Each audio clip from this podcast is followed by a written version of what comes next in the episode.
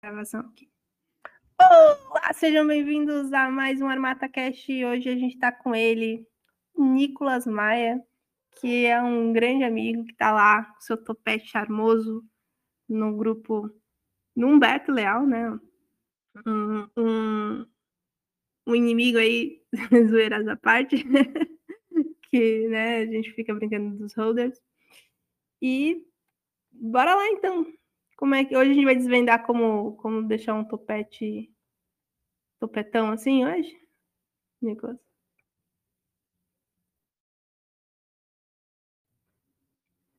Nicolas?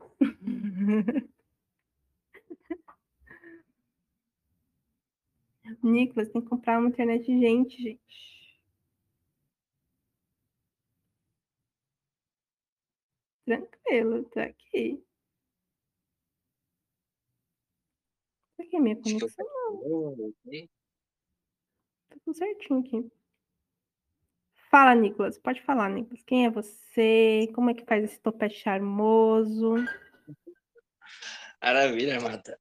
Então, meu nome é Nicolas, né? Sou um relativamente iniciante aí no universo cripto. Tô com um pouco mais de dois anos de experiência. Pegando agora meu primeiro bear market, né? Só para ter um pouquinho de emoção, porque senão, vamos lá, não tem graça, né? E eu tô numa caminhada aqui, eu realmente comecei, eu conheci a Armata também um tempinho atrás, quando ela fez uma live com o Huberto, que é, na verdade, quem me integrou no universo cripto com, com mais vontade, assim, ele me deu uma abertura muito boa através do projeto do Hold BTC 100, né? Esse projeto que mostra como é vantajoso o acúmulo de bitcoins a longo prazo e sem se preocupar com a volatilidade de curto prazo. Mas daí dessa forma ele também trouxe Armatem algumas vezes, já conversaram. E aí eu vi que também tinha abertura para aquele trade no meio e não tinha aquela guerra tão famosa entre traders e holders que todo mundo fala e aquele pessoal mais mais neurótico, né? Os holders mais neuróticos sempre defendiam que não, só uma coisa, o resto é impossível, o resto só dá trabalho. Então eu comecei a ver a abertura também para os outros lados o que nos trouxe bastante vantagem aí para conseguir conversar com todo mundo desse meio. É isso aí, né? até brinco aqui, ah, a gente, a gente brinca no, no nosso meio que a gente trader, né, na, na, comunidade, aos especuladores, os malvatões, sabe? Aquela discussão entre esquerdista e, e, a galera da direita, aí quando vai você, é, um, o, cap, o, capitalista malvadão, a gente, a gente que é trader, para a galera do, dos holders, a gente é o capitalista malvadão, gente. A gente é o especulador que joga o mercado para baixo. a gente é. traz oportunidade para eles comprar barato e eles reclamam. Né? Bem assim, eu sempre pergunto, porra, o que, que seria do trader sem o holder? O que, que seria do holder sem o trader? Então, no fundo, são dois universos que se completam, né? E ao invés disso, ficam nessa batalha eterna, dizendo que um tá certo, outro tá errado, e que o cara querer ganhar dinheiro com Bitcoin é errado, mas acumular dinheiro para aumentar o patrimônio tá certo. Sim, a gente fica nessa tem muita discussão e a gente e infelizmente muito trader é retirado de grupos é, que, é, que é triste, né? Porque a gente trabalha com probabilidade, não é com uma certeza, a gente não é mãe de nada, a gente não Infelizmente não temos o dom da evidência. Seria bom. E porque tem é uma visão errônica mesmo que a galera tem, né? Acho que trader é um especulador novadão que serve só para jogar dinheiro fora. Um trader profissional, na verdade, ele não tem essa visão. Né? Na verdade, ele vai ter uma visão de investidor. Normalmente, é um, um, bom trader ele vai fazer ali um hold, tá? A grande maioria vai fazer hold, mas vai pegar 1%, 5% do capital chorado, se for um trader responsável, conservador, assim, quase moderado, e vai tentar fazer mais bitcoins, vai tentar acumular mais capital. Né? Então, ele, ele, ele tem que ter essa postura de tanto de investidor como acumulador de capital né, girar o capital ali. Né? Não vai colocar 100% do, do ativo dele num trade, ou 100% em qualquer coisa. Ele vai tentar olhar, vai ter uma visão mais de gestor. E, e isso é muito raro, né? Infelizmente, é muito difícil encontrar um trader que tenha essa visão. Né, eu acho que principalmente essa visão de como é que funciona os dois lados da moeda que o pessoal tá perdendo, né? Eu mesmo, quando eu comecei, cara, eu era um desses neuróticos completamente shitcoin, não sequer pode pensar em comprar, sequer pode pensar em comprar, né? Só pode pensar em Bitcoin e o resto, se estiver interagindo com isso, já vai estar tá sendo taxado de piramideiro e de querendo passar falcatrua para os outros, etc. Quando, na verdade, quando, na verdade, quando o cara é ANCAP, se o cara é anarcocapitalista, cara, nossa visão é realmente tentar aumentar o nosso patrimônio, né? Seja lá como for. Então, se a gente utilizar de meios legais, pelo menos, digamos assim, né? Sem aplicar golpe em ninguém, aumentar a nossa quantidade de bitcoins, se não for dessa maneira, não tem outra, né? Vamos combinar. Eu acho que com o tempo, a gente até vai entrar numa polêmica, que com o tempo a gente se torna maximalista. Não tem jeito. e, e, e, o tempo provou, se provou isso, né? Que vale mal é tiro, entendeu? É, tem até um gráfico, eu não vou lembrar agora o nome desse gráfico, que mostra, né, o desempenho das outras moedas desde, da, desde, desde 2009, né, 2010. Tem muita moeda que começou por ali é, o disparate é muito grande, assim, de, de desempenho.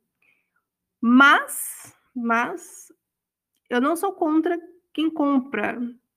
É que eu tenho uma visão de, de trader mesmo, né? Então, eu tenho meus bitcoins, eu vou aumentar meu, meus bitcoins, mas eu vou trabalhar com outros ativos é, de forma conservadora ou mais agressiva para aumentar Bitcoin. Né? E essa é a visão. Mas acho que com o tempo você vai se tornando maximalista. Com o tempo, assim. No começo você vai ficar fora, você vai ficar assim, nossa, quantas moedas, meu Deus, que universo maravilhoso. Aí depois você vai descobrindo que umas são, são scam, outras são não tem liquidez. Aí você vai descobrindo de verdade onde você está pisando. E com o tempo, só com o tempo, não adianta. Você vai discutir com o cara que ele está começando, ou ele tá, nossa, essa moeda aqui vai substituir o Bitcoin, que não sei o quê. Aí você pergunta para ele quanto tempo ele está no mercado. Aí você fala, ah, é, agora, é, a gente tá, tá, igual, a gente é igual, sabe aqueles pais que tem, tem filho, aí encontra um cara e fala, não quer ter filho. Aí ele fala, hum, vai ver, quando você tiver o seu, tudo vai mudar, é a mesma coisa. Né? Até como eu falei, né, a minha experiência no universo cripto ainda é bem recente. Então, mas por mais que seja recente, eu já passei assim por quatro fases bem bem visíveis assim, referente ao meio de lidar com o mercado. Primeiro eu comecei, né, modo clássico, querendo ficar rico com criptomoedas, né? Acho que todo mundo, ou pelo menos 99% dos brasileiros que hoje interagem com cripto, deram o primeiro passo pensando em aumentar a quantidade de reais infinitamente. Aí tá, no começo, né, o foco era o trade, aquele trade sem a menor noção do que estava fazendo, mas o mercado em alta, né, então achava que estava arrasando. Aí até que eu conheci o Hold, entendi realmente o significado do Bitcoin, então com muito pouco tempo eu já consegui ter essa visão do, do porquê que o Bitcoin é tão valioso e comecei a focar só no Hold. Até que me deparei com o meu primeiro bear market. E aí foi nesse primeiro bear market, né, que daí tu viu, putz, não é mais tudo aquelas mil maravilhas. Agora eu tô sofrendo um pouco com essa, com essa queda, não tá mais tudo lucratividade infinita. E aí eu me deparei realmente com a primeira vez, com já pré-entendimento do que, que é o mercado cripto, tentando aumentar patrimônio. Mas também, né, sem conhecimento de causa, tentando jogar cegamente ali com o mercado, deu para ver que não é um trabalho fácil, igual parece, né? E esse é o problema. E aí eu vejo realmente como é arriscado para aquele cara que nunca viu, não sabe o que é um jogo de mercado, ficar tentando fazer aquele trade sozinho, por conta própria, e perder tudo do dia para noite. Cara, a gente, quando começa no mercado, como trader mesmo, realmente a gente acha que é fácil, que a gente vai fazer análise, que a gente vai fazer uns desenhinhos no gráfico. Tá sussa, Laerte aí, ele me ajuda com, com tabela, essas coisas que eu odeio fazer tabela. Eu, eu sou um, um trader que era de um, uma pessoa de humanos que entrou no lugar errado. é isso, gente. Eu sou de humanos que estava no lugar errado. E, cara, é muito trabalhoso. É muito trabalho, não é só fazer desenho. Claro que o básico, que é a análise de que a gente vê aí no, no YouTube, padrão de quem e tal. Mas quando você vai avançando na coisa mesmo, quando você entra na parte mais intermediária para o avançado, que entra a matemática, é tudo matemática, você vê que, pô, não é tão simples assim. Entendeu? Você vai ter que estudar muito, muito, muito. Porque, na verdade, Nicolas, um trader nada mais é do que um vendedor. Né? Ele é um vendedor, ele compra um ativo barato e tenta vender caro e vice-versa. Tá? E quando você vê um vendedor bom, esse cara penou, velho. Ele vai, vai ter que aprender técnicas de, de negociação, ele vai ter que aprender a se vestir bem, ele vai ter que aprender uma porrada de coisa que você não vai conseguir vender em um ano ou em seis meses. Aí você acha que você vai estar no mercado financeiro, que é muito mais difícil, porque você não vai ver o comprador nem o vendedor da sua mercadoria. E o pior, vai ter gente a todo momento querendo comprar e vender mesmo balaio que você. Então, isso vai exigir muito mais, vai exigir mais habilidades, vai te exigir muita coisa para você realmente ser um bom vendedor, um bom trader. Entendeu? E é por isso que é tão importante você não ter só um pensamento de, de vendedor, né, de trader, mas também ter um pensamento de investidor. Que é aí que a galera cai, entendeu? É aí que a galera quebra. É que o pessoal, primeira vez que vê gráficozinho ali e tal, essa questão do trade, pensa, porra, ciência exata, né? Ciência exata, simplesmente tu aplica a fórmula e tira o resultado. Mas eu até comecei agora o curso de economia, né? Por curiosidade, não pretendo trabalhar com isso no futuro, mas é um ramo que eu tenho muito interesse em aprender mais. E aí caso aquilo que tu falou, né? Que na verdade a economia se trata muito mais de uma ciência humana do que uma ciência exata porque exige que tu tenha conhecimento de, de como as pessoas lidam com aquela ciência exata. Então acaba sendo algo muito completo, né? E que exige análise de mil e um fatores para entender realmente uma, a maneira certa de lidar com aquilo. Eu acho muito fascinante como as coisas estão mudando assim de forma muito, porque assim, quando eu iniciei, Nicolas, a gente tinha duas guerras, três guerras na verdade. A gente tinha o analista fundamentalista, a gente tinha o analista técnico e a gente tinha os holders, as facções. e hoje, mas a gente vê a análise off-chain, né, que é uma análise que é uma mistura de, de dados fundamentalistas com gráfico e está sendo uma coisa fabulosa, assim.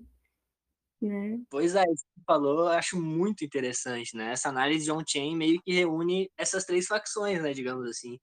Exato, e, e é, um, é um universo novo, é um universo novo, até, tipo...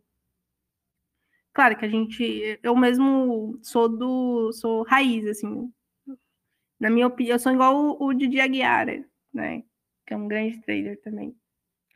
É, na, na visão dele, tudo que tá para acontecer ou tudo que você precisa saber está dentro de um gráfico, né? Mas eu acho fantástico. Assim, eu tenho uns amigos assim que falam, não, olha assim, um open interesse, não sei o que, não sei o que lá, e volume, liquidez. Eu acho mais trabalhoso. Meu lado humanas não permite mais assim. Mas eu acho, eu acho fascinante. E você começou dois anos, né, de, holder e tudo mais. E para mim já teve muita evolução. E para você, assim, que a gente começou com ICO, depois foi com Masternode, depois foi DeFi agora, Metaverso, Web3, a gente sempre está é um mercado mutável, sabe? É um mercado novo a todo momento. E, e para você, como é que tá sendo essas mudanças repentinas e rápidas? Porque é um mercado rápido. Né? Pois é, então eu, eu entrei no mercado assim praticamente numa fase de final de bear market, início de, peraí, é final de bear market e início de bull market.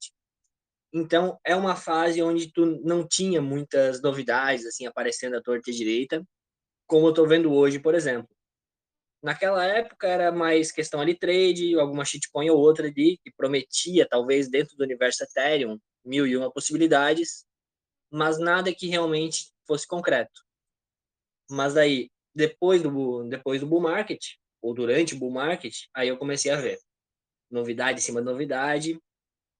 Mas antes disso, né, foi muito bom porque eu tive essa possibilidade de conseguir me aprofundar no Bitcoin e entender realmente o funcionamento dele sem esse, esse bombardeio de informação.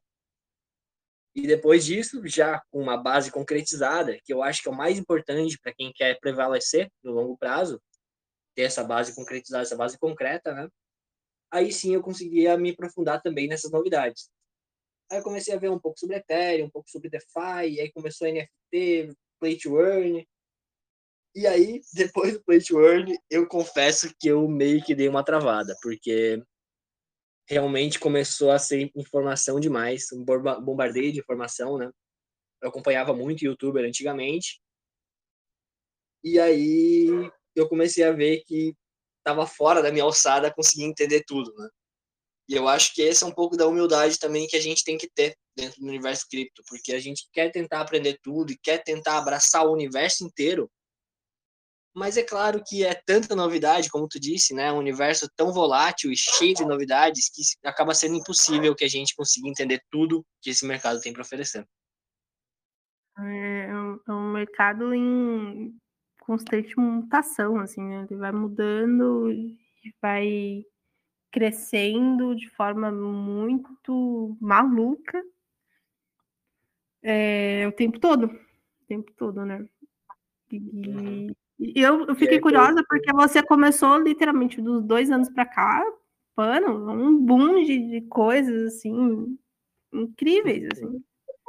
A gente teve, claro que quando eu comecei também a gente tinha bastante coisa, mas não de forma tão acelerada, assim.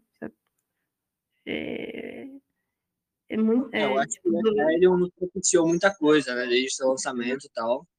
E agora, com o advento do DeFi e tudo mais, a gente conseguiu ver mil e uma possibilidades com a cachorrada. Assim. Hoje a pequenininha não tá aqui, que tá um silêncio. Mas se ela estivesse aqui, ela ia estar tá mandando beijo. tá, tá, tá aqui. E fala para mim como foi, assim, você falou para mim que começou é, como holder e tudo mais, entrou no, no mercado de bear market. É, você... Como foi essa... É, é. Você, você é um dos, um, um dos sócios, né, que a Kátia estava comentando ali do, do projeto. Como foi essa, porque até onde eu entendi, você era um espectador. Certo? Uhum, exatamente. Eu comecei, né, basicamente, como uma bela de uma pirâmide para dar aquele bom primeiro passo dentro do universo cripto, né? Ah, né, claro. Eu acho que eu fui então, a única que não entrei. Eu, eu, eu acho que eu fui a única que não entrei em pirâmide, assim. Mas Tem uma coisa digo, errada. Cara, foi uma ótima experiência para mim ter entrado logo de cara e caído numa pirâmide. Por quê? Quando eu entrei, eu tinha pouco dinheiro. Então, eu perdi tudo, mas o meu tudo era muito pouco. Então, foi realmente algo que só me trouxe aprendizado e me deu mais vontade de entender o motivo pelo qual esse ativo era tão seguro. Se eu tinha perdido tudo, como é que ele podia ser tão seguro assim? E por esse motivo eu comecei a me especializar também, principalmente na questão de segurança, referente aos ativos digitais criptomoedas e tudo mais que tem envolvido nisso, né? Aí tal, comecei acompanhando o canal do Edilson, vocês conhecem Edilson Lauro, e nele eu conheci o projeto Road BTC 100. Era um projetinho pequeno, assim, na época, tinha 40 membros, eu acho, no, no grupo do Telegram. Só que eu achei muito interessante porque era uma comunidade assim novata, sabe? Era um pessoal que estava recém aprendendo o que que era e eu, eu me sentia confortável, assim, para jogar minhas ideias ao vento, sem me sentir criticado, assim, pelas outras pessoas, sabe? E foi lá, então, comecei a desenvolver ideias e estudar cada vez mais. Aí o Huberto lá, que era antes era o único o único CEO de lá, digamos assim. Ele viu assim, viu o potencial, ele viu que eu estava ajudando a galera também, a gente estava crescendo junto. Eu estava lá sempre querendo ajudar todo mundo a crescer junto comigo. E a partir daí ele me convidou, cara, vem participar do projeto porque a minha participação estava sendo boa lá no meio. E foi a partir daí, então, que eu consegui ter um pouco mais de visibilidade também dentro do mercado e consegui desenvolver cada vez mais conhecimentos referentes principalmente ao Bitcoin no começo, né? Cara, e a partir legal. daí foi só, só avanço, né? Que bom, né? Graças a Deus, né? É... Uhum. Mas um bom ponto que você comentou que você foi atrás de segurança, né? Segurança do seu ativo, que a gente meio que, a grande maioria, deixa meio de lado, né? Eu tive um, um Armata Cast com a galera do Cypherpunk, não sei se você conhece eles, que era um grupo do Avelino, não sei se você conhece também o Avelino, eu acredito que não. E agora virou o Menino do Ouro. E foi muito bacana que a gente falou bastante sobre isso, sobre segurança. E, e eu vou fazer a pergunta para ti também, né? Quais são, para ti, os nossos ouvintes têm que começar como nessa, nessa, nessa jogada de, de segurança, né? Quais são os passos, o que, que ele tem que aprender, o que, que ele tem que fazer, e por que é tão importante essa parte Pra, principalmente para novato, né? É, ótima pergunta. Eu gosto muito da, da frase do tio Ben, quando eu vou falar sobre isso, né? Com grandes poderes vem grandes responsabilidades. E por que isso? Por que isso se encaixa tão perfeitamente no universo cripto, né? Porque quando a gente fala de criptomoedas, cara, a gente é efetivamente dono do nosso dinheiro, né? Então, pela primeira vez no mundo, a gente pode realmente ser dono de alguma coisa, uma coisa inconfiscável, uma coisa que está realmente em nossa posse e ninguém mais pode pode interagir com ela. E tá aí o motivo do preço das criptomoedas, aliás, do preço é pouco, né? Eu digo do valor das criptomoedas. E por isso, né, tendo tanto poder assim nas nossas mãos, tendo a gente ter essa possibilidade de ser realmente dono do nosso dinheiro, aí que a gente vê a, a responsabilidade que a gente tem também de cuidar dele da mesma forma que o banco cuida do suposto nosso dinheiro, né? Então, a mesma segurança que o banco fornece para o nosso dinheiro, a gente também tem que suprir para as nossas criptomoedas. Senão, não vai valer de nada tu querer trocar o universo financeiro tradicional para um universo criptográfico. E aí, principalmente voltando para o pessoal que. Ah, um segundo. principalmente para o pessoal que interage mais com trade, corretora, tem a questão da segurança das contas digitais, né? Imagina, o cara tem lá, porra, um milhão de reais na, na corretora e tudo assegurado conforme uma conta de e-mail e um número de telefone. E, cara, a gente sempre acha que está muito seguro porque tem uma senha segura no e-mail, coisa e tal.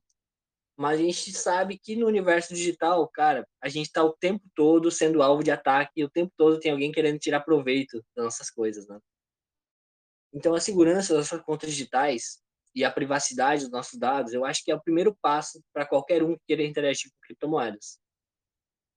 Muita gente também utiliza métodos de segurança com SMS, por exemplo, para segurar as contas digitais, o que é comprovadamente já um método bastante inseguro até legal ter essa oportunidade para dar estoque para a galera, porque qualquer tipo de segurança via SMS não é segura, então acaba sendo um método de segurança pior do que não ter, entendeu? E é por esse motivo até que eu estou trabalhando agora com o pessoal da CryptoBR e a gente tem vários produtos, né? A gente trabalha com segurança e é basicamente isso que a gente tenta fornecer para todo mundo, já que a pessoa quer realmente ser dona do seu dinheiro, que ela faça a custódia e mantenha a segurança dos seus ativos da maneira certa. Eu tenho que trazer o JR.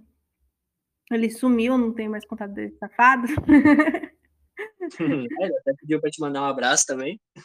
É, eu tenho, eu tenho. Depois você pode falar, perguntar para ele. Eu tenho uma foto raríssima, raríssima. Porque, né, a mata é raríssimo de, de se ver por aí. E, e o, Humberto fica revoltado. Como assim eu te conheço? Não conhece, já me viu. Não, me viu assim, não é mentira. Nos eventos da vida. Tem uma foto minha com barrigão, assim, e ele fala: Ah, a Armata. É. Pronto, agora a Armata é a, é a comprovação da grávida de Taubaté. O tamanho dessa. ele contou essa história, é muito bom. Muito boa essa história. Tem que trazer esse safado para cá para a gente falar um pouco mais sobre segurança nesse sentido.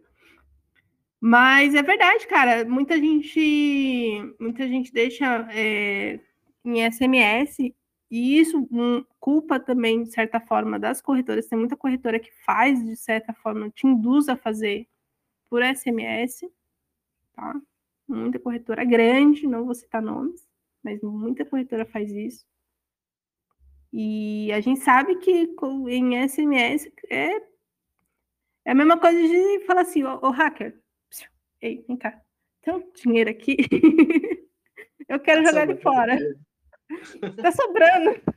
É. Eu não quero mais financiar a corretora, mas eu quero financiar um hacker, então vou deixar em SMS.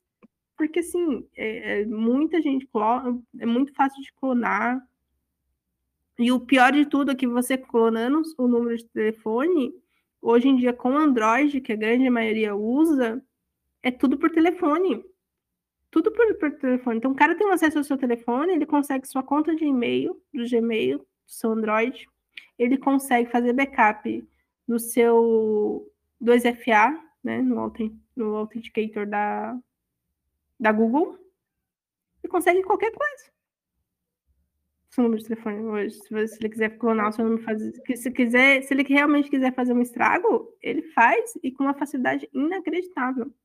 Eu sei disso por quê? Porque hoje, se eu quiser fazer um backup do meu Android, cara, eu sofro, eu demoro uns 30 dias, porque não tem, não é por número de telefone. Entendeu? eu tenho a mesma situação. Isso é uma porcaria. Uma vez que começa a se preocupar com segurança, tu entra numa toca do coelho também, que é, que é difícil de sair. Mas acaba sendo uma preocupação interessante, até porque, como a gente conversou antes, né? O trader iniciante lá, que só quer saber do ganha-ganha tal, ele está preocupado com preço, né? Ah, preço, preço, oportunidade, e não entende o motivo do porquê que aquele ativo tem aquele valor. Que é realmente essa questão da sua segurança, do, de tu poder fazer a tua própria segurança referente àquele ativo. O que não existe em nenhum ativo do mundo. Boa noite. O que seria um 2FA seguro, tipo esse mencionado? Opa, ótima pergunta. JR, então, cara... ó, estou fazendo aqui propaganda, eu quero patrocínio. Deixar gravado. Pode falar, Nicolas. Cara, para ter um 2FA seguro, inicialmente ele precisa ser físico. Tipo, não existe nenhum desafiar seguro se for digital. Qual que é a maneira eficiente de tu ter isso? É que tu tem um 2FA via e-mail, por exemplo. Só que o acesso ao teu e-mail, sim, vai estar configurado com um 2FA físico, por exemplo, uma KeyID, uma YubiKey, ou uma própria carteira que tem esse recurso, por exemplo, a Trezor, a Ledger, que ela já tem esse recurso integrado na carteira. Então, vamos supor que uma vez tu queira fazer um saque, de uma corretora laranja aí que todo mundo usa, tu vai precisar colocar o dispositivo no teu, no teu computador e autorizar aquele saque fisicamente. Então, se tu não tiver aquele dispositivo para autorizar o saque, tu não vai conseguir realizar nenhuma operação com as criptomoedas. Aí o pessoal usa muito também aquele Alt, né, o Google Authenticator tal. Mas o problema desses desses autenticadores do tipo OTP é que eles ficam também integrados com teu e-mail, eles ficam o tempo todo de forma digital. Então, apesar de ser uma técnica muito melhor do que o teu celular, um sistema OTP desses digitais também não é, não é realmente seguro, porque uma vez que alguém tem acesso ao teu e-mail, consegue também ter acesso a essas tuas senhas de saque. Então, por isso que primeira coisa que tu vai fazer, cara, dar os primeiros passos do universo cripto, criar uma conta na corretora, fazer aquela senha enorme que tu não consegue decorar mesmo que tu quisesse, e, assim que possível também, correr atrás desse método de autenticação física, para o teu e-mail ou para a corretora, se for possível. E aí, nesse caso, privar, primar por corretoras que aceitem essa, esse tipo de autenticação física, né? É, então, eu tenho experiências boas com algumas corretoras que, que não têm esse sistema de 2FA físico integrado nelas. Mas assim, né? Eu prefiro também, eu me sinto mais seguro se ela tem. Mas conforme eu disse, se essa corretora possibilita a autenticação via e-mail e o teu e-mail tá muito seguro, tu pode ficar bem tranquilo também. No último bate-papo que eu tive com o JR, o JR, para quem não sabe, ele é dono de uma. Agora eu esqueci o nome da empresa, Nicolas. Ajuda aí. A gente é a maior revenda de dispositivo de segurança e carteiras físicas do mundo. Exato. E eu, na entrevista que a gente fez há muitos anos, eu ainda estava no Bitcoin, ele, ele falou o e-mail dele, abertamente. Eu falo sem preocupação nenhuma o meu e-mail. Ele falou o e-mail dele todinho. Exatamente por isso, pela confiança que ele tem ali no, nos dispositivos que ele tem. Depois até manda o, o, link deles para mim, Nicolas, que eu coloco aqui. É, aqui no, no Free, tá? Se eu não me engano, né? Acho que nem é tão caro assim o, o 2FA físico. Não, tão possível, cara. A gente está trabalhando agora que a ID é 149, então, porra, é um preço excelente para é. manter a segurança dos teus milhões, né? Então. Exato, né? E não só do, do meio de cripto, né? No meio seu e-mail, vazamento, né? A gente vê aí vários vazamentos que acontecem de banco, de tudo mais, mas se você tem ali um 2FA, você tá tranquilo. Né? Uhum, perfeito. Daí muito mais do que carteira, né? Exato. já entrando, já entrando nesse ramo de segurança das contas digitais e não realmente só referente às suas criptomoedas. Que é algo que o pessoal, como tu disse, né, acaba relevando porque acha que não é tão necessário e só acha necessário depois que perde tudo. o que a gente Exato. tem mil casos do pessoal que vem desesperado, putz, tinha lá meu dinheiro na MetaMask, tinha lá meu dinheiro na, na corretora X, mas não usava nenhum método de segurança, fui roubado. Agora eu quero comprar o dispositivo para segurança. E é sempre assim, a gente tem centenas de chamados desse mensalmente. É triste, é, é. chato. Eu tive mas... um aluno que não sei como ele perdeu. Foi na MetaMask também. Perdeu 5 mil dólares. Hum, Dinheiro, gente. 5 mil dólares dá pra Dá pra, dá pra comprar uma pinga interessante. Tadinho. E ele falou, pô, mano, fiquei mal triste, assim. E, e você vê, um, um, um wallet considerado por muita gente muito boa até. E, mas se você não tiver estudar um pouquinho sobre segurança, né? de, de informação, a segurança em carteira, em wallets, pode ser qualquer uma, né? Eu tive um aluno que perdeu numa das que até gosto muito dela, que é a Êxodos. Não sei se você já ouviu falar dela. Eu gosto muito da Êxodos. Eu, gosto, eu sempre gostei muito da Êxodos, porque quando, na minha época, eles eram a única corretora que, pô, eu tenho algum problema aqui, mesmo no inglês do Google Tradutor, eles respondiam. Eles, eles respondiam. Sabe? E tipo, não, vamos te ajudar, vamos, não é assim, sabe? Sempre foram muito solícitos. E eu também comecei com ela. Eu gostava muito do visual dela, né? Achava muito Exato. bacana. Muito fácil de usar. O ruim é as taxas, gente. Não, não dá para mexer. Não sei agora, né? Eu não sei é agora, verdade, mas antigamente. É antigamente não dava e era tipo um rim para tirar, sei lá, Dash. A Dash, ah, quanto é a transação da Dash? Um, um centavo. Para tirar a Dash de lá, meu Deus, tinha, tinha que vender um apartamento para poder tirar, sei lá, 10 dólares de Dash. É, infelizmente, hoje também dá para usar ela com a Trezor, né? Que esse Exato. é um recurso é, principalmente para quem usa a MetaMask. Porra, eu gosto pra caramba da MetaMask. MetaMask eu acho uma plataforma fenomenal para quem gosta de interagir com, com a rede Ethereum ela te dá mil e uma possibilidades, porque ela é muito aberta, assim. Só que o pessoal confunde ela com carteira. Ela não deve ser tratada como carteira. Ela deve ser tratada como plataforma. E aí que tá, da mesma forma que tu consegue conectar a Exodus a um dispositivo Trezor, por exemplo, tu também consegue conectar a MetaMask a uma carteira física. E dessa forma, assim, tu consegue interagir com o MetaMask, utilizar todos os protocolos possíveis ali, imagináveis que tem lá dentro, mas com segurança, né? Eu já... É que eu sou, eu sou das antigas, deixou o dinheiro na wallet e acaba... Deixa lá os caras para fazer trade, não sei, acabou, entendeu? É tanto que eu não surfei tanto nessa, na, na, nas novidades, assim, DeFi, web. Eu tô virando boomer aqui dentro, essa é verdade. essa é verdade. Tava Mas sim, a... com o Caio, o Caio Garé, que ele tem um curso de DeFi também.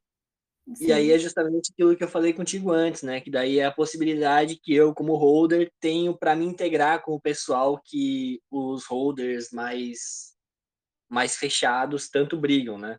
Aí eu consigo conversar tranquilamente com o cara que opera DeFi, consigo conversar tranquilamente com a menina que, que opera trade. E a gente tem muito que conversar, né? Que é isso um negócio que o pessoal não entende por estar tão fechado para novas possibilidades. Exatamente. E, e, o legal da nossa comunidade, ou pelo menos já foi assim um dia, talvez volte assim, é que a gente está sempre querendo se ajudar, né? A gente sempre está querendo aprender, sempre está, não, tem uma novidade aqui, você viu? A gente manda artigo em inglês, a gente traduz, a gente corre atrás e a nossa comunidade sempre foi muito unida nesse sentido, né, de, de, buscar conhecimento. Pois é, mas é uma pena ver essas bolhas, tipo, a gente já tem a nossa bolha, né, a nossa bolha é criptomoeda, só que daí a gente vê as bolhas se formando dentro das bolhas, né. Isso aí é algo que eu não vejo agregar de... nada, né. Se você gosta de DeFi, é só DeFi. Se você gosta de ser holder, você não pode ser trader. Se você for trader, você não pode ser holder. E... Aí você vê as bolhas se formando dentro da bolha. Ah, exato. Lá, por mais que isso acabe sendo algo, se pensar bem, orgânico, né, de acontecer, não agrega em nada, né? O pessoal tem que também se dar liberdade de experimentar, de testar coisas novas, de tentar ganhar dinheiro, de perder um pouco de dinheiro ali, aqui e lá. Então a gente tem que estar aberto a esse universo novo, porque se a gente ficar parado no tempo também, a gente vai acabar virando o holder de o holder de, de dólar pro resto da vida. Que não mata ninguém também, um pouquinho de dólar, tá, gente? É um pouco de shitcoin, um pouco de shitcoin na sua. Não mata ninguém. Tem o holder de dólar, aí tem o de shitcoin e depois tem o Bitcoin. Então tem que ter um pouquinho de cada um. Aí vai longe. Não, não, não. Pera, pera Então tem Bitcoin, aí tem shitcoin e aí depois vem as fiat. Entendeu? É abaixo. A gente tem que assumir que é abaixo. É, Olha, é tanto que a gente fala, ah, tô... você vai falar com o P2P, vai falar com o P2P, fala assim, P2P, então, eu tô precisando de um pouco de shit real para o É assim a conversa da chute real, chute dólar. A gente não fala chamar de moeda. Pelo amor de Deus, né, gente? Essa inflação. Falar nisso, e que você tá, você tá achando para a gente nesse market com a situação econômica mundial? Eu acho que isso tá uma maravilha, porque cada vez mais eu vejo que no longo prazo eu vou me dar muito bem. Mas, assim, a curto prazo, a curto, médio prazo, eu não, não tenho boa, boas expectativas. Sinceramente, eu prevejo, sei lá, prevejo, né? Prevejo é bonito. Mas eu, eu tá acredito vendo? aí. Você, vocês aí, ouvintes, falando que trader que é um, um, né, uma pessoa das previsões, que é o trader que é o vidente, aí, ó. É holder. Vamos lá, eu acredito, então, que a gente ainda continue numa correçãozinha mas sem embasamento nenhum, né? Só dando uma olhada no mercado, conhecendo de modo de forma geral o comportamento. Mas eu acredito sim que a gente tem ainda uma recessão para chegar. Eu acredito que o, o que o Covid tem para nos oferecer ainda não chegou, a questão financeira. Então, vão ser tempos de luta, né? Tempos de luta um pouquinho mais. Até porque o meu tempo de glória aí, desse um aninho que eu tive de bull market, foi muito bom. Mas tem que ter uns anos de sofrimento também, né? Senão, não tem graça. Ah, eu não sei. Eu, eu tô, a curto prazo, curto médio prazo, não estou muito otimista, não. Assim. É, eu converso muito com a Kátia, né, no, no, Instagram, a gente conversa bastante sobre a situação. Acho que eu vou até tentar trazer ela de volta aqui para a gente falar só sobre a situação na Europa, porque ela mora lá, né?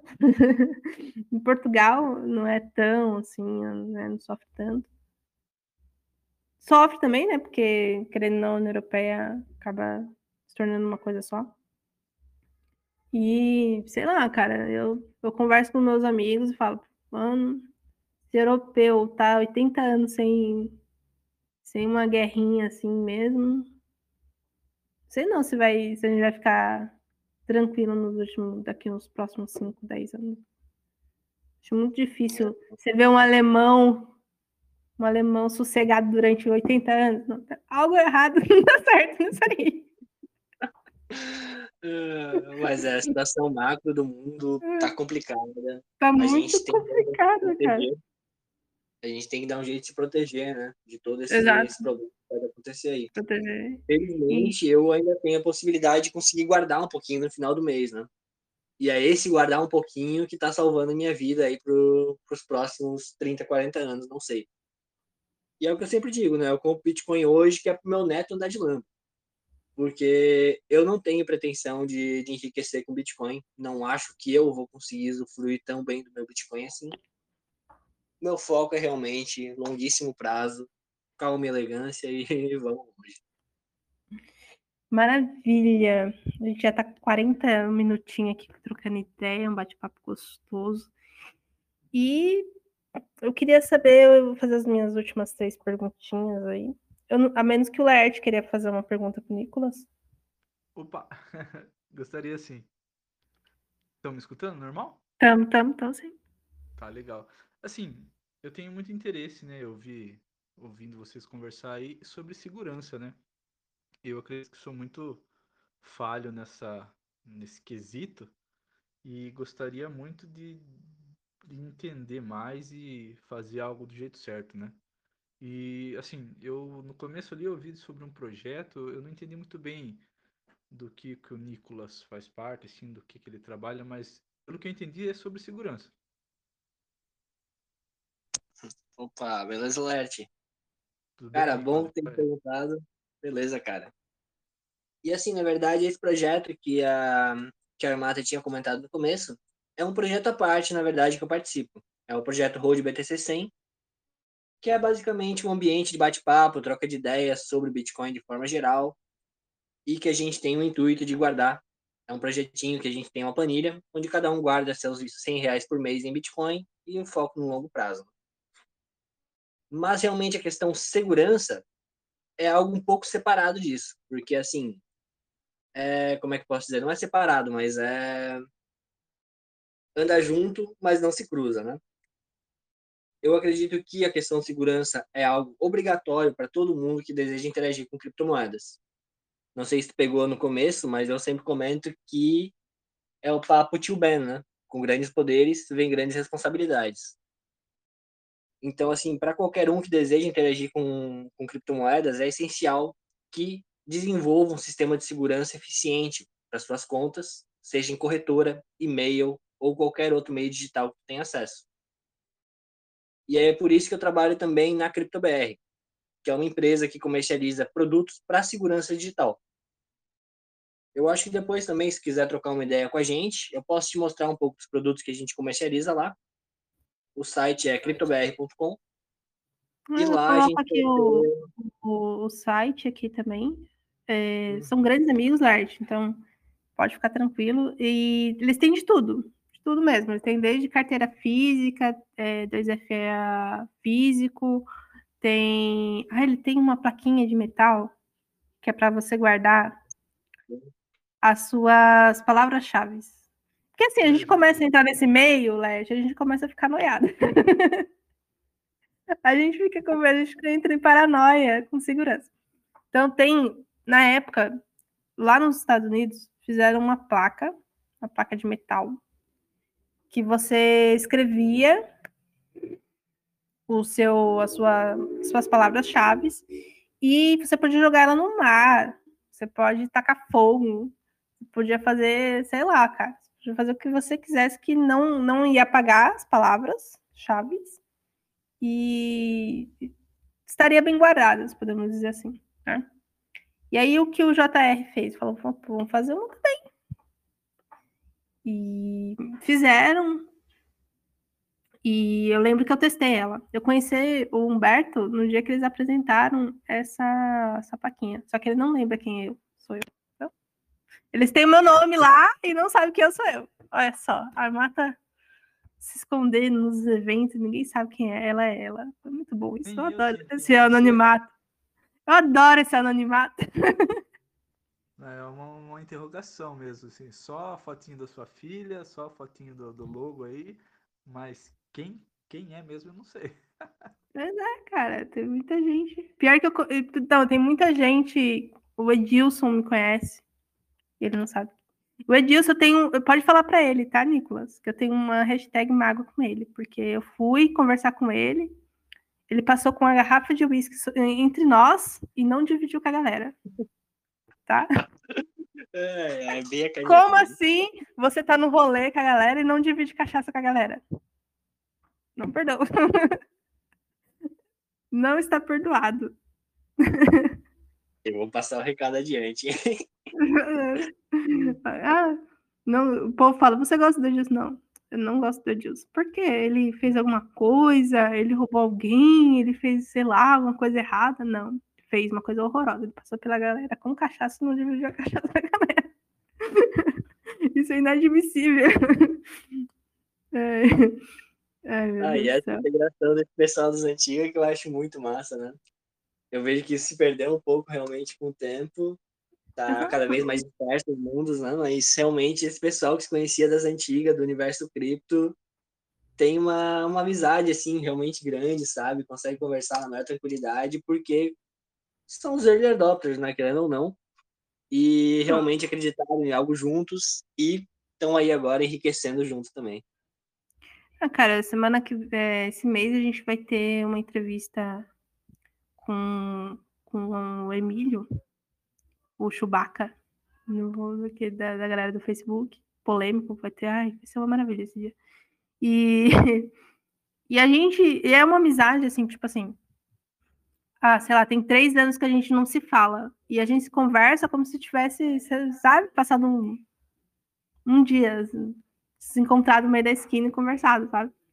E é muito gostoso a galera das antigas por isso, porque a gente não tem essa, essas noias, sabe? Essas neuras, ai, ele não fala comigo e, e. ou algo assim, entendeu? É uma amizade longa mesmo. Amizade que, tipo, ah, pega para conversar, vai, vai conversar de boa, entendeu?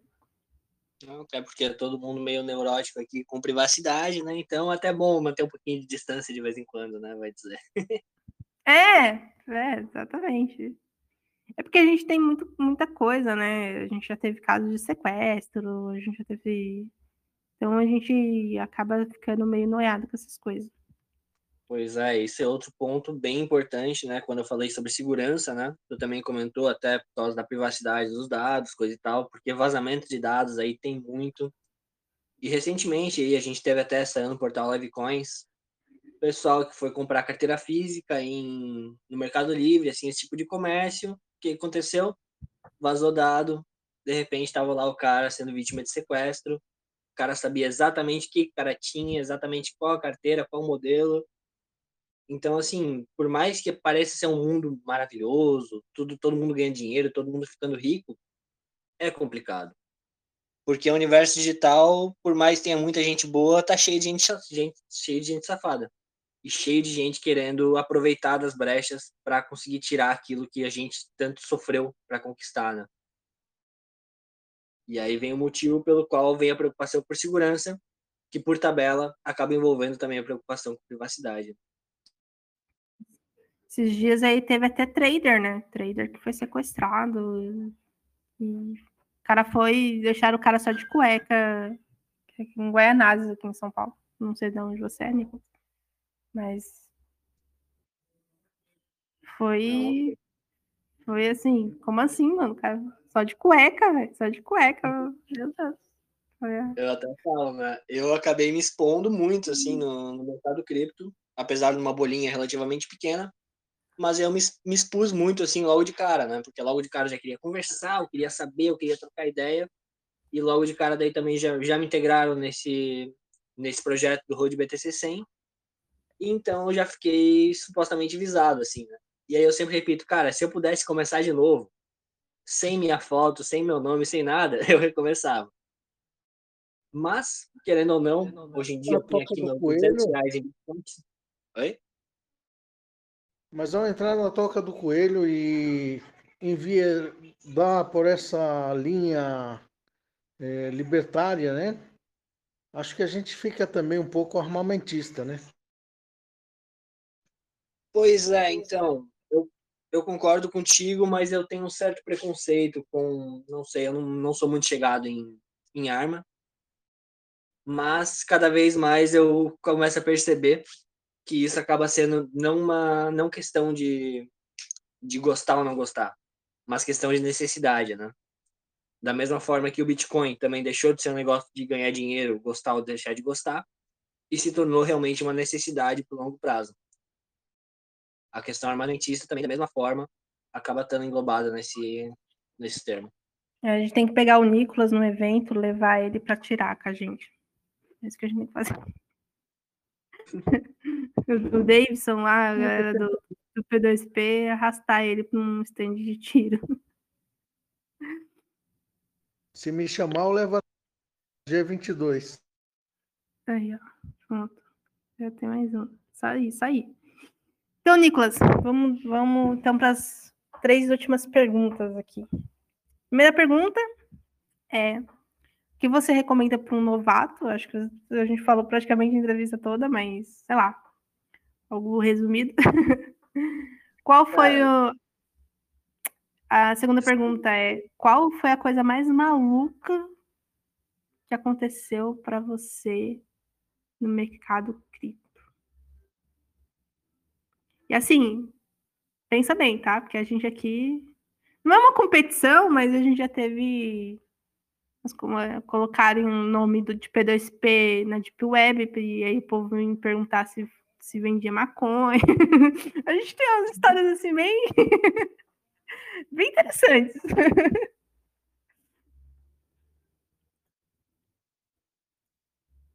Pode falar. Ah, tá, foi bom. Então vamos lá. É, a primeira questão, né? A... Nossa, tô ruim de memória, peraí. A recomendação para quem está iniciando, né? basicamente correr atrás de conhecimento. Eu sei que é brega, eu sei que é piega, eu sei que todo mundo fala isso, mas é o essencial para qualquer um que deseja começar a interagir da maneira certa com criptomoedas. É um universo novo, não dá para achar que tu sabe alguma coisa sobre criptomoedas se baseando em outras coisas do universo tradicional, porque é realmente outro mundo, né? Então, educação é essencial. Não dá para fazer nada por conta própria, assim, se arriscando à torta e à direita, mas basicamente informação a gente tem aí muito disponível gratuitamente. E eu acho que isso é o mais fundamental para qualquer um que deseja começar no universo cripto. Cara, uma coisa doida, uma coisa doida que já aconteceu comigo, uma coisa bem chata, na verdade. Eu também tive pouca experiência, então eu não tive grandes grandes experiências malucas aí, mas o máximo que aconteceu comigo foi a cartinha da Receita, né?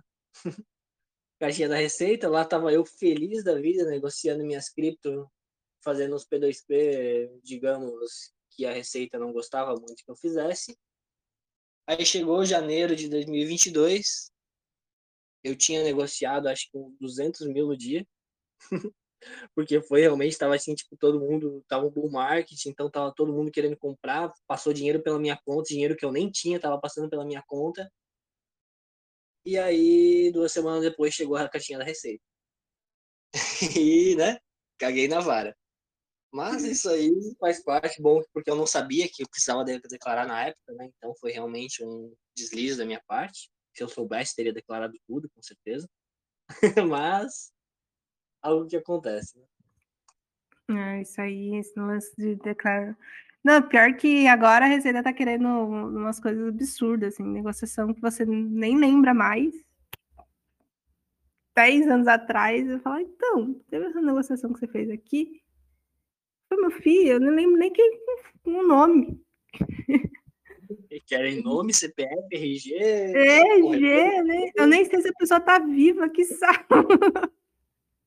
O nome da pessoa acontece muito. E isso é bom, isso é ruim. Eu até hoje não, eu não tenho uma, uma, uma, visão clara em relação a isso. Talvez agora comece uma coisa que o governo não vai gostar, que é a galera indo para o mercado descentralizado. E eu estou vendo isso crescer. Né? A galera, até trader mesmo, indo para o mercado mais descentralizado, corretora descentralizada. Que quando eu comecei, dava para contar no, nos dedos e não tinha quase nada de liquidez. E hoje eu vejo, tipo, a galera fazendo trade muito dinheiro, muito dinheiro mesmo, não é dinheiro de cachaça não, né? Tipo, 100 dólares, né? Mil dólares, não é 200 mil reais, muito mais. E com liquidez, então não sei como é que vai ser isso é, mais para frente, né, em relação a isso. Mas por enquanto, por enquanto, declarem o que der para declarar e tentar fazer o mais certinho possível, porque, cara, é muito chato. Muito chato. Receita Federal não corre. E é isso, né? Da Binance Dex, né? Parecia algo tão promissor e de repente, não sei, parece que foi por, foi por mar, né? Mas. É, porque a ideia da, da a Binance, a visão da Binance agora mudou, né? Ela quer entrar no mercado de forma legítima e no mundo inteiro. Ela quer ser a maior de forma legítima, né? E não tem como você ser estar tá em todo lugar do mundo se você não se adequar às leis dos países que você quer entrar, né? Ela quer estar tá em ela quer ela quer ser tipo a Microsoft, entendeu? Você pode até não gostar da Microsoft, mas você tem um Windows. Ah, mas eu tenho, eu não tenho Windows, eu tenho é um Linux, mas você usa Excel. Ah, entendeu? Não tem como. É uma desgraça. Ah, mas eu não tenho nenhum nem outro. Mas se você gosta de videogame, você joga. Você joga qualquer coisa da Microsoft hoje em dia. A Microsoft é uma desgraça, é uma praga. E, e a mesma coisa aqui. Né? Não tem como você ser uma praga, literalmente, né? Não. não... Você pega não ser uma coisa contínua, né? Você está em todo está em todo lugar se você não se adequar às as regras do país, né? Então a ideia da, da Binance é essa. E eu acredito, por mais que as outras corretoras concorrentes falem que não, que a gente está em outro país, eu acredito que isso vai ser algo é, contínuo, sabe? Eu, eu acredito que a Binance vai ser a primeira, depois vai vir as outras corretoras com o tempo fazendo a mesma coisa. Para nós, assim, vai ser muito difícil. Para trader, pelo menos, você se adequar, porque não compensa, né? Se o cara foge da B3 para cá, porque não compensa. Você vai fazer um investimento em, na B3. No dinheiro que você gasta com imposto, no dinheiro que você paga com contador, no dinheiro que você paga com tudo, era uma vez um lucro, né? Então, não sei como é que vai ser nesse sentido. Eu acho que a galera vai acabar indo para outros mercados, tem muita gente já saiu, muita gente das antigas que já não faz trade aqui, que se faz, faz um, de forma mais descentralizada mesmo, né, em corretoras descentralizadas. Ou vai para outro mercado, vai para um Forex da vida, vai, sei lá, ou vai para vai para opções derivativas no mercado americano, paga imposto, paga, mas não chega nem um décimo da B3, entendeu? Isso aí é até uma curiosidade que eu tenho mesmo, saber como é que vai ser o desenrolar dessa história, né? Principalmente em relação aos governos. Porque Exato. cada vez mais eles estão vendo que está incomodando e que vai Exato. incomodar muito no futuro. Então, se eles não agilizarem algo rápido, cara, o Web3 vai chegar aí com os dois pés e isso vai dar problema para os governos. Não, exatamente, assim, é um mercado que Eu não sei como é que vai ser daqui para frente, principalmente, eu tô falando com a visão de trader, tá? Visão de trader. Uma visão de trader, não sei como é que vai ser para nós fazer operações no mercado em é, geral. então, o trader ele carrega todo o universo cripto junto, né? Porque, pô, se não for o trader, o que, que vai ser do holder? Se não, um cara que vai ficar guardando uma moedinha ali sem liquidez, que para vender Exato. vai ser um trabalho e vão oferecer um preço que às vezes não é o preço que tu quer vender. Exato. Então, é assim, é, o povo esquece que a gente gera liquidez, né? Exatamente. E... Se não tiver liquidez, cara, o preço não. do Bitcoin pode ou explodir para um infinitos por cento aí, ou pode começar a valer tipo 10 dólares a unidade. Uhum. Então, realmente, se a gente não tiver esse mercado, esse mercado fluido com liquidez para moeda fiat, praticamente as criptomoedas ficam meio que eu não diria bom, seria difícil de lidar, né? Essa seria a verdade. É, não impossível, mas difícil de lidar. A gente e eu não sei como é que vai ser, não, mas é, o mercado vai se adaptando. Entendeu? Vai se adaptando. E essa é a verdade. E a última pergunta é. ter a oportunidade de comprar Bitcoin mais barato. É, mas eu, eu acredito que a gente vai se descentralizar de uma forma tão absurda que eu acho que nenhum, nenhum, nenhum governo vai conseguir, sabe? Eu, eu tô vendo isso aos poucos. Cara, eu, eu nunca ia imaginar, Nicolas, que um, um, uma corretora descentralizada, o cara ia fazer setup. Para quem não sabe o que é setup, é uma estratégia. O cara vai fazendo um trend view, uma estratégia de compra e venda. E normalmente ele vai jogar no FTX, numa Binance da vida. Os caras estão fazendo isso para corretora descentralizada, entendeu? Tipo, Sim, coisas... cara, absurdo. É uma coisa, eu fiquei assim, uau! Uau, fiquei assim, sabe? Enfim. Mas a, olha o, o Barba Louca chegando agora. Essa é a hora de chegar no final do negócio. Falta de tapa na bunda isso aí. E, e a última pergunta é onde que a gente pode encontrar o Nicolas, além do Telegram? Nicolas Maia é uma pessoa, na verdade, essa pessoa que vocês veem aqui na internet, esse, esse meu alter ego aqui chamado Nicolas Maia, ele basicamente vive só no Telegram. Fora isso, cara, eu interajo pouco aqui no universo cripto, eu tenho pouco meio de comunicação. Basicamente, meu Telegram é o Nicolas Maia 42. 42, se não sabe, é o segredo da vida universo, da vida verdade universo. Referências. E basicamente é o único meio de comunicação que eu uso. Eu não utilizo Twitter, não uso Instagram. Então nisso eu sou um pouco fechado para meios de comunicação. É, você sabe que a, que a Kátia te, te colocou no mundo, né? Eu também. A gente marcou lá no Instagram. Ah, no Instagram eu vi, ninguém nunca marca no Instagram e veio uma notificação de repente, cara. Daqui a pouquinho. Aí, gente, se quiser, pode seguir ele lá, perturba. Ou ele. E... Mas coloca aqui, fala aqui o nome do. Depois você me passa, ou eu pego o link do grupo do, do, do CMBTC, né? E do Humberto também, para dar um, uma força que o Humberto sempre está aí falando mais do que o homem da cobra. Amigo da T14, né? Amigo da T14 que não fala nada, tem algo errado. E... e aliás, se tiver curiosidade, então, para conhecer o projeto Road BTC 100 também, é, uhum. então, a gente tem o site, né, o roadbtc100.com.br, e o grupo no Telegram, que é o arroba roadbtc100, que lá a gente consegue encontrar também todos os meios de comunicação que a gente usa para se comunicar com a comunidade, né? Projetinho bem uhum. legal, que é mais a questão do bate-papo, né? E o foco no longo prazo. E, e o legal é que no projeto tem tanto projeto para nós velho e projeto também de mesada para as criançadas também, que eu tô fazendo até para alguém, também legal. E é isso, gente. Muito obrigada, Nicolas. É, espero que você tenha um ótimo final de semana. Foi bem bacana o nosso bate-papo. E antes de encerrar, eu vai ficar aqui. Primeiro, é, para quem não sabe, o, o Telegram ele salva para gente esse bate-papo. Eu deixo esse bate-papo íntegro aqui, sem corte, sem nada. Então você pode pegar, você pode usar, você pode fazer o que você quiser com ele. É nosso. Depois ele vai pro, do Spotify. Certo? Maravilha, Armado. Legal pra caramba o bate-papo também. Já passei o recado do JR, né, que te mandou um abraço. E Uhum. é isso aí. Pra gente. Uma ótima eleição amanhã para eleger os nossos grandes governantes. Né? E A gente vai, vai passar o galão de gasolina para alguém amanhã, né? Quem, vamos ver quem vai tacar fogo mais um pouquinho nesse país, né? principalmente na economia. E é isso, gente. Tenha um bom final de semana para todo mundo. E falou. Deixa eu parar a gravação aqui.